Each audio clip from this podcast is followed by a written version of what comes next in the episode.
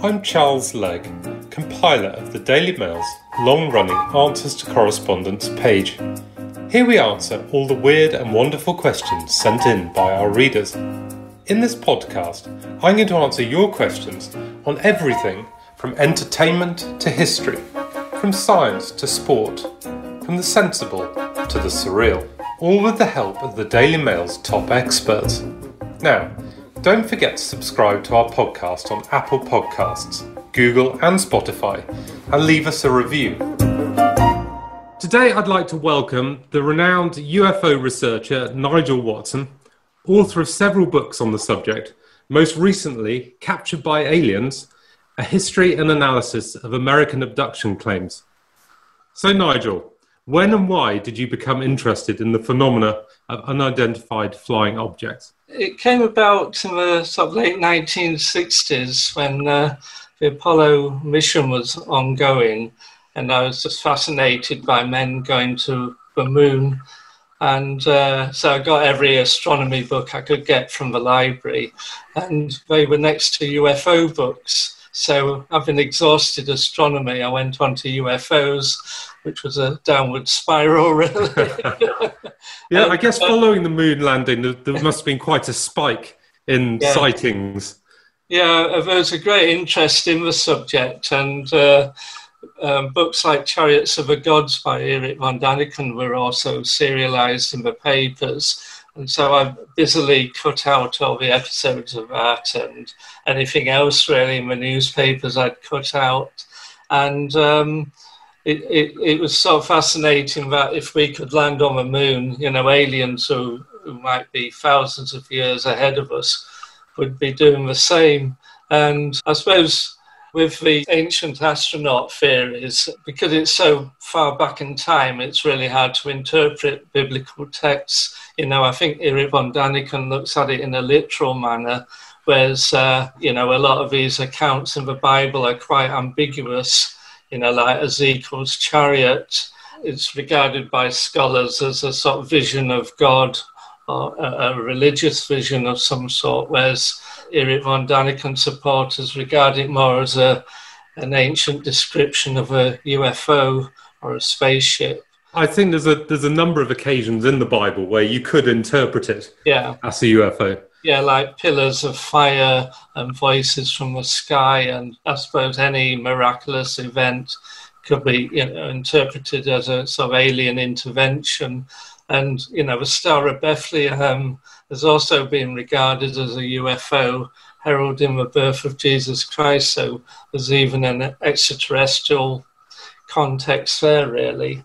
But uh, uh, there again, it's all down to interpretation, really. And uh, I suppose that's that's the intriguing thing about the subject of UFOs. It brings in so many areas of study. So, reading a few UFO books, I kind of set up my own UFO group in in Scunthorpe and we we had meetings and we'd go and interview people.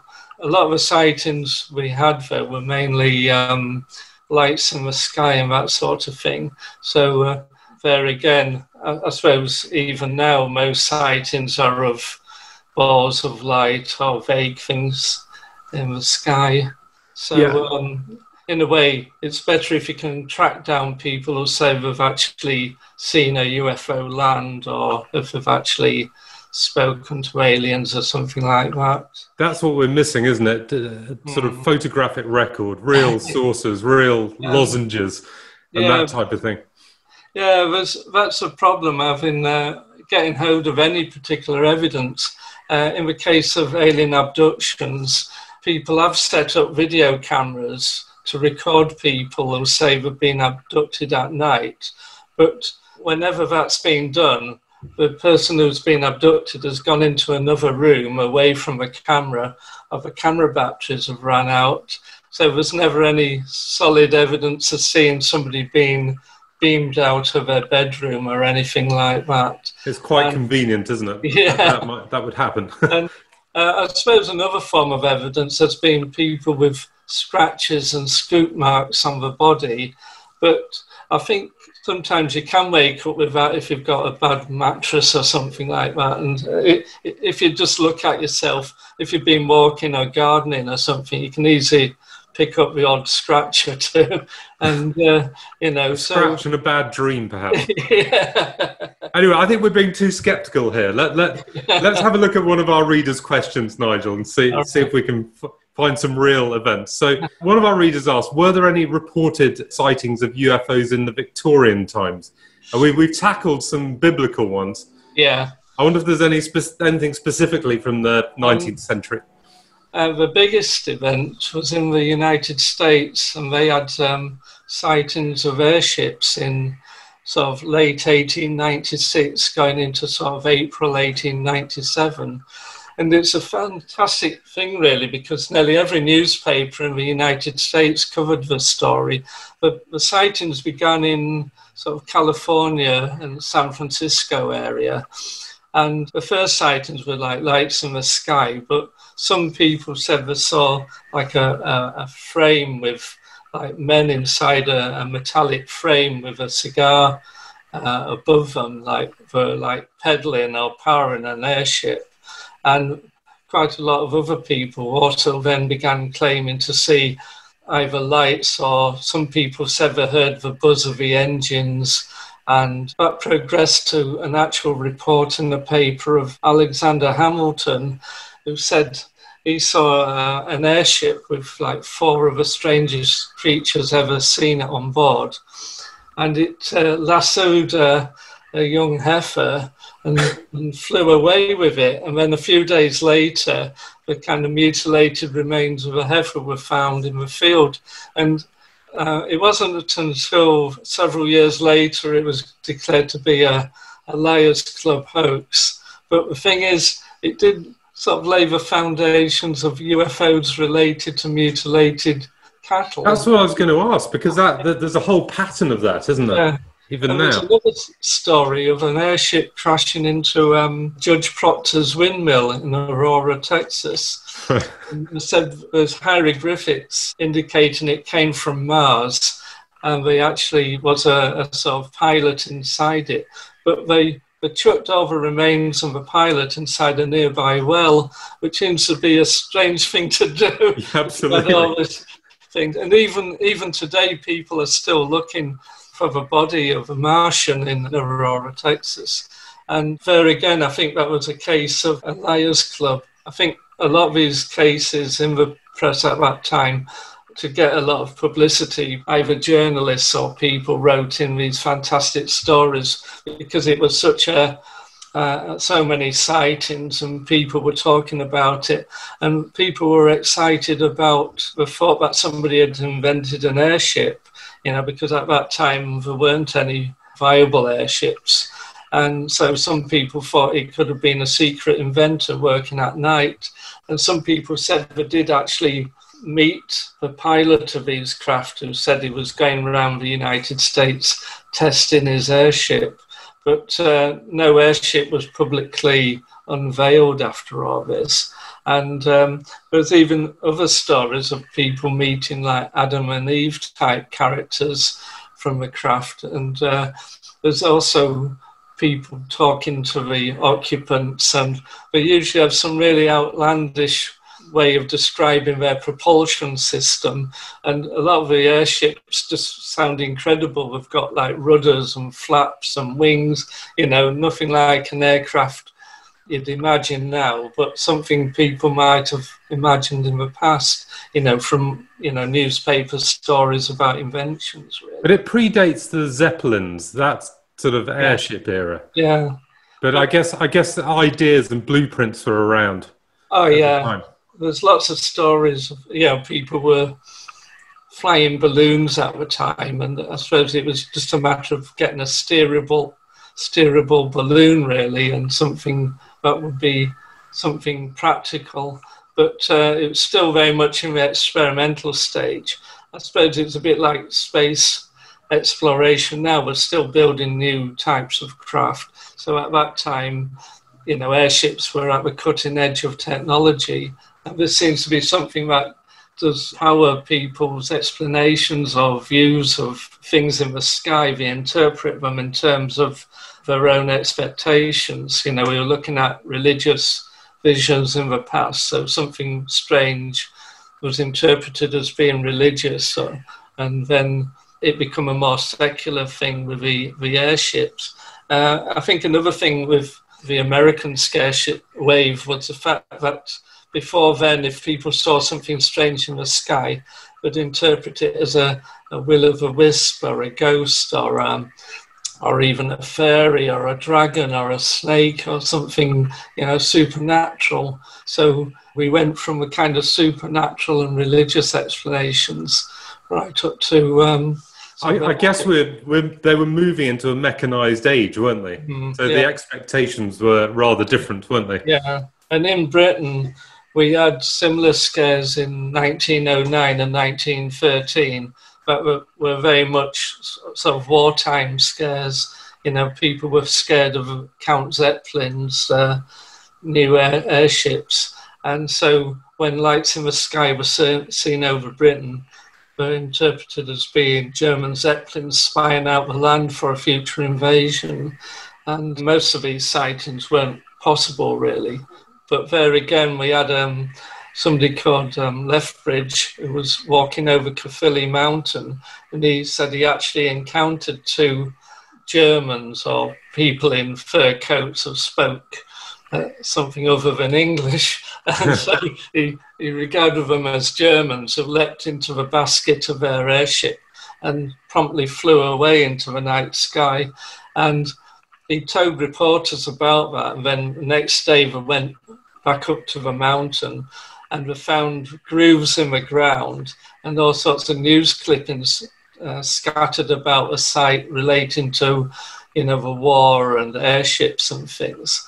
But I don't know whether that was just an elaborate hoax or what, but it sort of summed up fear of German airships and what we might do if we declared war because we had our navy, which had been all powerful, but now you had something new. Yeah, something in the skies. Yeah, I, I was quite interested because one of one of the stories a reader dug up was um, the story of the Reverend Oliver Heywood, and this is actually back in 1664. And I think I've got it here. It says, "Yeah, the, the Reverend Oliver Heywood wrote in his diary." On Thursday night, March 2nd, 1664, some strange company came to my house and saw a strange flaming northwards. We all went out to look at it. Sometimes it was so bright one could not see clearly on the ground, and it shone in at the windows. He went on to describe his thoughts on the matter. My apprehension was very formidable to behold. And the next entry, he said, It was seen again the night after in the west. There is also a strange noise in the air. In many parts this winter, they are called Gabriel Ratches by country people. There is another noise heard in the air, which here they call night whistlers, which make a whizzing, as if a piece of timber that arrives with violence through the air. I thought it was fascinating that this was a 17th century UFO. Yeah, I like the I like the description of the sounds with it as well. I suppose uh, it could be something like a comet or something. You know, it wouldn't be a meteor because uh, a meteor would just flash by, and even the brightest fireball would go within you know seconds. So the only explanation I would have is that it might have been a comet, especially since it was seen the next day. But I'd have to check that one out. Um, it was a really good book by um, Jacques Vallée and Chris Aubeck that look at historical cases. And Jacques Vallée, in particular, wrote Passport to Magonia and is featured in uh, Close Encounters of a Third Kind um, uh, one of the characters is modelled after him, and he discovered lots of old reports like that.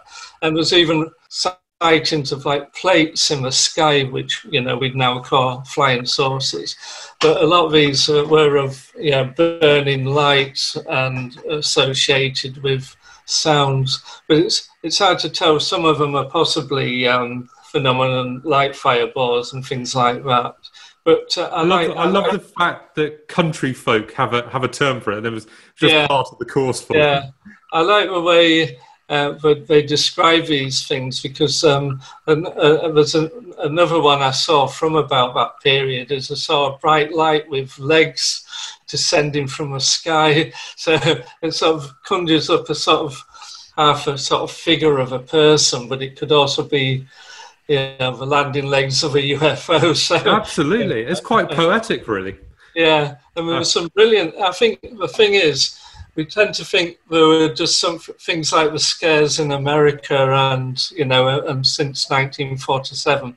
But if you start looking back through old newspaper files, nearly every year you'll find some unusual things seen in the sky. Like after the First World War, there were lots of sighted mystery aircraft. People think aircraft have crashed into the sea, which I think were probably like meteors or something, but people thought, oh, it's got to be an aircraft. But it's really great if you've got the time to ever troll through newspaper files. And, so it uh, is an endless source of research for you, Nigel. Yeah. So, so moving on, we're going to move on to the next question. What was the first film to feature a flying saucer? It's um, Bruce Gentry, Daredevil of the Sky. Um, it was a, I think something like 15 part serial, sort of thing you used to see at, uh, for kids' cinema showings. And uh, I think it just cashed in on the UFO thing at the time because I don't think it was actually made when the term flying saucer uh, was common uh, currency. And um, it, it, was cheaply done, and it, the UFOs in it are sort of remote controlled craft, which I think they use as sort of weapons to bomb a dam or something like that. And there's a kidnapped scientist in it, and it, it's more about scientists and kidnappings. And but it was uh, interesting in that I suppose it was it was 1949, wasn't it? And this yeah. this opened up the whole idea of a flying saucer, yeah, as opposed to you know fires in the sky, and, yeah. Like, I think another thing I think it actually causes aircraft to stall. So there's a sort of impact from you know like there's famously UFOs cause cars to stop and this was stopping aircraft and uh, crashed out of the sky. But it also went back to a lot of the old serial films before the war where they had um, people stealing aircraft and plans and things like that. So it kind of spun out from these sort of um, kidnappings and espionage stories. And also you had Flash Gordon and then Buck Rogers. So the UFO thing incorporated a bit later on extraterrestrials, and then it incorporated secret plans and things like that. You know, also it shows that at the very beginning, flying saucers weren't always equated with extraterrestrials, but they quickly became an extraterrestrial threat. And I suppose the 1950s was the best time for flying saucer movies because you know, it's still very, very much in newspaper headlines. And I think a lot of the films cashed in on the fact that it was a sort of massive worldwide sensation. And often producers promise to show you exciting new footage of contact with aliens and flying saucers. And um, you know, there were quite a few really excellent films made there. You, know. well, you, you, had a couple of classics, didn't you? Which I suppose um, you got the thing from another world, the Howard yeah. Hawks, yeah, uh, in 1951, and then it's Earth versus the Flying Saucers, which is yeah. is this sort of more, archetypal one. Yeah, and you have the the Earth Stood Still, and um, oh, Invaders from Mars is another classic one, where a boy sees a flying saucer land and it sort of burrows itself underground, of and course, then it starts yeah. putting implants into uh, uh, uh, into adults. So all the adults around this boy become aliens, and you know there's a classic ending where. Uh, he's sort of saved by a policeman, and then he looks at the back of his neck and sees it's also an alien. And that, uh, that's my viewing for this evening. I'm looking forward to that. I don't think I've seen that one. So is, uh, it, is that that's how you spend your weekends, Nigel? Not so much lately. I've seen most of them, and uh, but it's always good to see them again because you see them in a fresh light, and it's it's brilliant the sort of things um, they covered in these movies. Some are really cheesy and bad, but that's part of the the joy of them, really. The charm, um, real flights of the imagination. but also they fed into modern day accounts like the Betty and Barney Hill case, which occurred in the 1960s. seems to have been um, have a lot of themes in it that came from the 1950s films, and and also then real accounts of alien abductions and UFOs feed back into films. So there's a constant interface between, you know, media and what people really think they've uh, experienced or seen in the sky. A feedback loop, and I suppose it was yeah. the early days, early-ish days of cinema as well. Uh, yeah. So and, certainly sci-fi cinema. So yeah, yeah. people and, were dreaming. And it kind of got celebrated by the likes of, you know, George Lucas and Star Wars was a celebration of Flash Gordon and Buck Rogers. And Close Encounters of the Third Kind was, you know, a brilliant new reworking of all the flying saucer films of the 50s. So, uh, in a way, there was a massive revival in the late 70s of um, the golden age of sort of science fiction movies.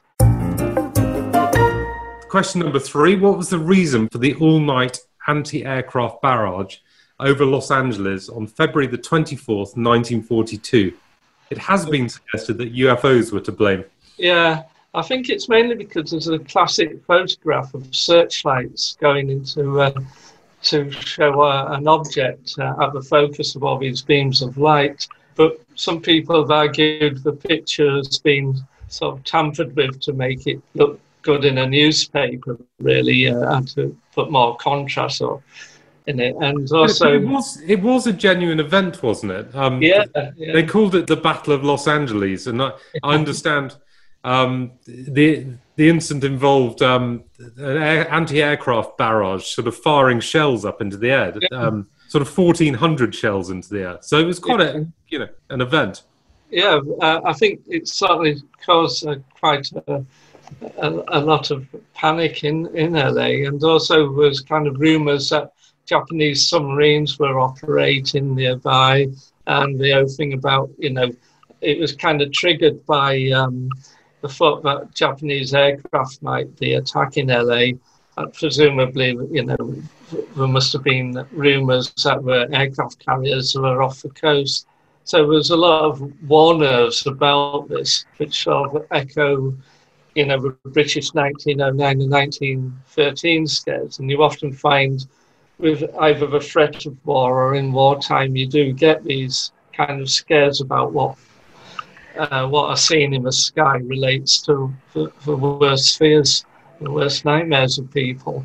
And the LA one's a, a brilliant one. And also, um, Steven Spielberg made the film 1941 that uh, actually um, kind of depicts these sort of rumors and everything. But he did it as a kind of comedy film, but it, it it kind of it's more of a cult classic now. But it's it's worth seeing that film to see the kind of things that were going on in LA at that time, even though it's more done for comedy than for historical accuracy. But uh, there was a dodgy Hollywood film more recently, wasn't there, as well, called The Battle of. Oh yeah, it was been two two actually, and they kind of use the title really, but nothing much of the actual no, thing, no, I think it... thing itself. But I think another thing with that is it's so much like the interpretation of uh, what used to be called mass hysteria. That it's a plausible threat, and that you know the authorities, are, you know, people in authority are also taking it seriously. And then you've got some trigger like and i think some people said it might have been a balloon or something that got carried away but supposedly the, the, the office of uh, air force history in america in 1983 put the incident down to a lost weather balloon compounded by war nerves. Yeah but sounds about right. But the problem with that i is uh, like the famous roswell crash in 1947 it's also studied by United States committees, and then their explanation was it was a weather balloon as well. So perhaps you know the weather balloon theory had worn a bit thin. Oh, interesting. Yeah, and also Roswell. Um, one one outlandish theory of Roswell was that it was caused by um, a Japanese balloon carrying incendiary bombs. Apparently, in during the war, the Japanese sent out hundreds of these balloons with bombs attached to send them over the United States. But the, the United States government didn't want people to know about them because it would cause panic. And apparently, I think a family of picnickers actually got blown up by one of these balloons. But otherwise, yes, well, of course. Yeah, yeah. But the, the, the kind of a, the threat of those, um, if it had become public, you know, could have also caused even worse fears. And I think that's what happened in, in the period of the 19, late 1940s, where so many people were reporting UFO sightings that the United States Air Force and uh, the CIA and perhaps even the FBI were concerned about so many sightings that it would clog up intelligence channels in case you know Russians did try and do a missile attack, it would get lost in the of these other people crying wolf, really. So, in a way, the authorities usually like to come out with a mundane explanation, usually after, yeah, and usually a lot of these scares bubble up, reach a peak, and then we go downhill again. Um, usually, it's like the American airship scare. There's quite a few really good sightings, and then it kind of bubbled along, and there's a few more, and then people start saying, "Oh, hoaxes were at work," or kids were pranking people, and then then well, weather balloons. Yeah, yeah. If we hear so, weather balloons, we know it's a euphemism. it's real. I think they're operated by aliens. yeah, absolutely. They, they have to be. Yeah. Interesting story, this one. Did an Australian aviator disappear while describing a UFO flight in the 70s? Yeah, this is uh, something that happened in 1978, and uh, he was flying at night time, and he was, I think it was in northern Australia. Yeah, it was a, F- a Frederick Valentich. Yeah, that's yeah. It. And uh, he was only about 20 years old, so I don't think he was a particularly experienced pilot. And he he, he was also flying at night, and um, he reported there was something following his aircraft and um, he kind of got frightened by seeing something unusual. And then um, shortly after reporting that was a sort of metallic grinding sound, and then there was radio silence. And after that period, he was never seen again. And he was interested in UFOs, so you know, the obviously the UFO connection was employed quite early on. But um, it's a bit surprising that his aircraft wasn't found or anything. Although somebody said that in recent years, a piece of engine cowling has been found that might have been attached to his aircraft. But I'm not sure how they might identify that after so many years. And other yeah, there are other theories about it. But you know, one is that he went into one of these kind of suicide sort of a critical dive when a pilot gets disorientated. You know, the lights he saw might have been a reflection of his own lights. He might have actually been upside down. Well, within a cloud or something, re- yeah. reflecting the light back. I think we call it a death spiral, where a pilot gets disorientated and doesn't know where the horizon is, and then the lights moving around might have been his own aircraft, really. But um, you know that's just speculation. So you know you've got, I think, with most classic UFO cases, you've got the exotic explanation and then the more mundane one. So you can pick pick one one you like, really. but uh, but as with all these things, the, the psychology is quite interesting in that Valentich was a passionate UFO yeah. wasn't it? I mean, there's even been suggestions that it was it was deliberate I mean, that yeah. might be a bit extreme and upsetting for the family, I suppose, but that he'd done it deliberately to prove UFOs. Yeah, but I think there was a case like speculation. That in, yeah, I think there's a case like that in France where a man disappeared for like five or six days and came back allegedly he'd abducted by aliens, but I think it later came out that people had seen him in the streets of Paris or something, you know. But, uh, but there are, there have been cases like Travis Walton case there's a famous one. They made a film of it called Fire in the Sky, and he went missing for several days. And uh, after his friends had seen him sort of zapped by a flying saucer, and they'd all driven away and left him in the woods. and he said he'd been taken on board a UFO and he'd been medically examined, and it was quite a traumatic event. But it's still hard to know what happened. You know, he only described something that might have only taken an hour or two, and yet he was supposed to have been on board this craft, you know, for several days. So it does make me wonder, you know, what what he was doing in that period. But that's I guess a, time might operate might operate differently. Yeah, well, that's another factor, isn't it?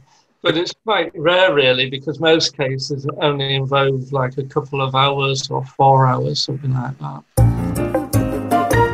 When did alien abduction reports begin? Well, most people think it's a Betty and Barney Hill case uh, where they encountered a a UFO in 1961 when we were driving late at night, and they'd had seen a UFO following them, and they stopped the car. And Barney Hill had seen a flying saucer with windows in it, and he'd seen these figures in the windows, and one looked a bit like a Nazi, which scared him. So he drove off. And we got home, and then we got home about two or three hours later than we expected. And um, Betty Hill started having nightmares about being examined by aliens inside a UFO. And they um, rang up the local airbase about it, but didn't really get far with that. And then we reported it to a civilian UFO organization. But even they thought their case was a bit sensational. And um, it wasn't until Barney Hill had suffered from quite a lot of stress, and we had some uh, hypnotic regression sessions to get to the bottom of what was causing his stress. And uh, they both recounted being taken on board a flying saucer and with two hours of missing time on that night. And Betty said she'd been probed by needles attached to wires, and she had some sort of weird instrument put into a navel as a part of a, what they called a pregnancy test. And Barney Hill, they were sort of intrigued by his false teeth. And uh, it just seems a bit bizarre, really, if aliens have been coming here for a long time, would know a bit more about us. And um, um, but Betty, did their story, their stories matched, did they? They um, yeah, roughly, but like in a lot of these cases with abductees, when we're abducted together, we're always separated by the aliens, so they never quite line up, if you know what I mean. You know, they, they, they equal, we're both said about going inside the craft and returning from the craft, but there isn't much uh, on board the craft that's the same. And uh, Betty Hill actually had a chat with the, the leader of the aliens, and um, she tried taking a book away, but they wouldn't let her do that. And um, she also saw uh, like a star chart on the wall, and from memory, she wrote down the star positions and the routes that she thought the, the craft took. But um, as, as some skeptics have said, said, why would the aliens need a star chart? You know, would, even, even we don't use maps now, do we? Well, I do, but you know, most people don't even use maps anymore. So having a star chart seems a bit uh, something. Perhaps it was alien nostalgia. Yeah. Well, look, Nigel, look, it's been absolutely fascinating having you give us the insight into UFOs. And I think that's about all we have time for today. As I say, it just leaves me to say uh, thank you for Nigel for giving us an insight into the world of UFOs. And uh, can I say it? Keep watching the skies. That's all we've got time for this week. But I'll be back with you and another expert guest in two weeks' time. Don't forget, you'll be able to listen back to this and all our other Mail Plus podcasts at mailplus.co.uk or via Spotify and Apple Podcasts. Thank you for listening.